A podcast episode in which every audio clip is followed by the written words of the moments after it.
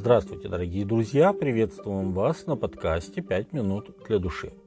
Исследуя Евангелие, внимательный читатель обращает внимание на то, что Иисус, будучи учителем, на самом деле гораздо чаще задает вопросы своим слушателям, нежели что-либо объясняет им прямо.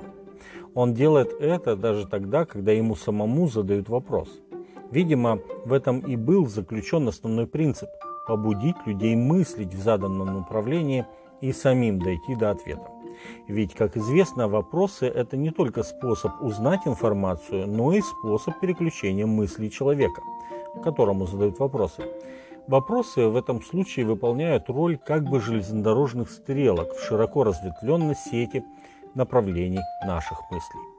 В нашей жизни мы постоянно сталкиваемся с вопросами. Порой их задаем мы, а порой мы призваны отвечать на вопросы других.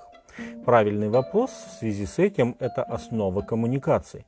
Он расширяет поле для мысли как вопрошающего, так и респондента.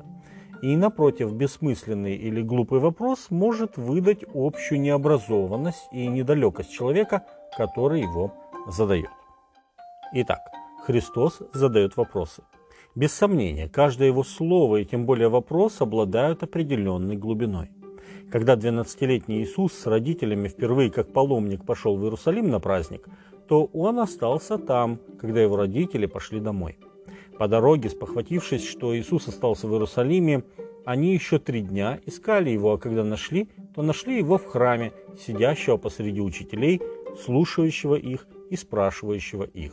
Луки, 2 глава, с 42 по 47 текст.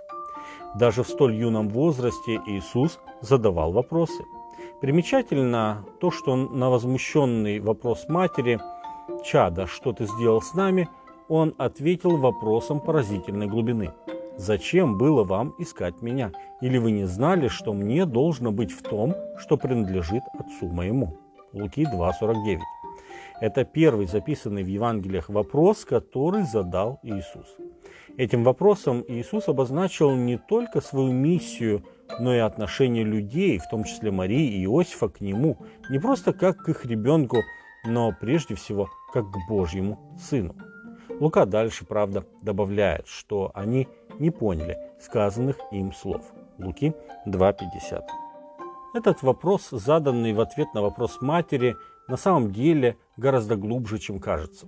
Он заставляет нас задуматься над тем, а не потеряли ли мы Христа. И если потеряли, то где нам искать его? Согласитесь, если вопрос ставится таким образом, он отрезляет.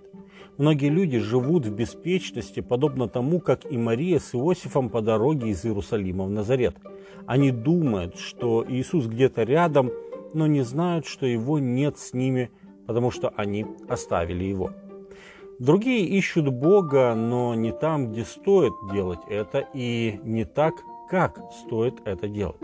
Иисус сказал, мне должно быть в том, что принадлежит Отцу моему. А что принадлежит Его Отцу? Ведь речь здесь идет не только и не столько о храме, как Божьем доме, но о церкви, духовных учителях и сообществе верующих. Позже Иисус скажет, где двое или трое собрались во имя Мое, там и я посреди них. Евангелие от Матфея, 18 глава, 20 текст. Сложно себе представить духовный поиск где-то в увеселительном заведении, если только там не произошло чего-то настолько выходящего за рамки привычного, что опасность происходящего побудет человека обратиться за защитой к Господу. Также этот вопрос открывает нам Христа, который должен. У него есть долг или обязательство перед Отцом и перед нами – его предназначение от вечных было определено. Он – наше спасение. Он взял на себя наш грех и понес на себе весь ужас последствий греха, то есть смерть. Итак, дорогие друзья, этот скромный вопрос Иисуса, первый вопрос в Евангелии, несет в себе серьезный вызов каждому из нас. Вызов пересмотреть свою жизнь и обратить особое внимание на то, на что сегодня очень мало людей обращают внимание. Не потеряли ли мы Христа и знаем ли мы, где Его искать? С вами были «Пять минут для души» и пастор Александр Гломоздинов.